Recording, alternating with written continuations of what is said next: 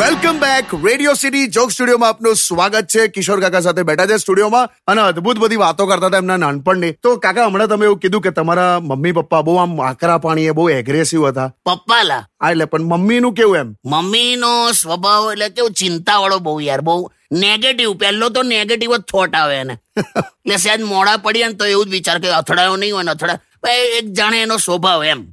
અને નાની નાની વાતે ખુશ થઈ જાય. એની દુનિયા કેટલી નાની તને કહું?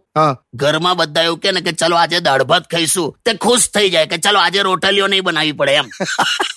બાકી તો ડિપ્રેશનમાં હતી. શું વાત કરો છો? હા એટલે એક ફેઝ આવે બકા. દરેકની લાઈફમાં થોડુંક આમ ડિપ્રેશન પણ એ તો કેવું હું એનો એનો એક બેસ્ટ એક્ઝામ્પલ ડોક્ટર પાસે લઈ ગયો તો.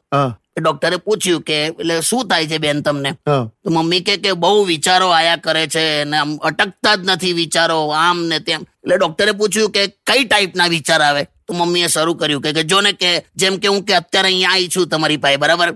તો કે મેં જોયું કે બહાર કે ઓપીડીમાં એક પણ પેશન્ટ નતો.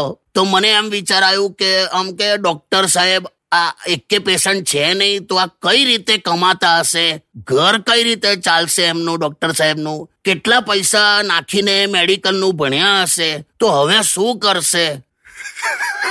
આ દવાખાનું બનાવવા કેટલા પૈસા લાગ્યા હશે ને બેંકમાંથી વ્યાજે લોન લીધી હશે? અને આ કેમનું ચૂકવશે બધું? આત્મહત્યા તો નહીં કરે ને. શું? આ બધું સાંભળીને ડોક્ટર ને ડિપ્રેશન આવી ગયેલું બોલ.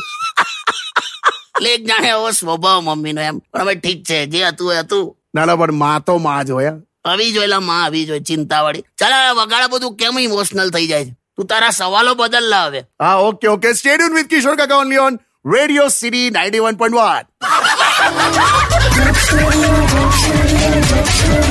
only on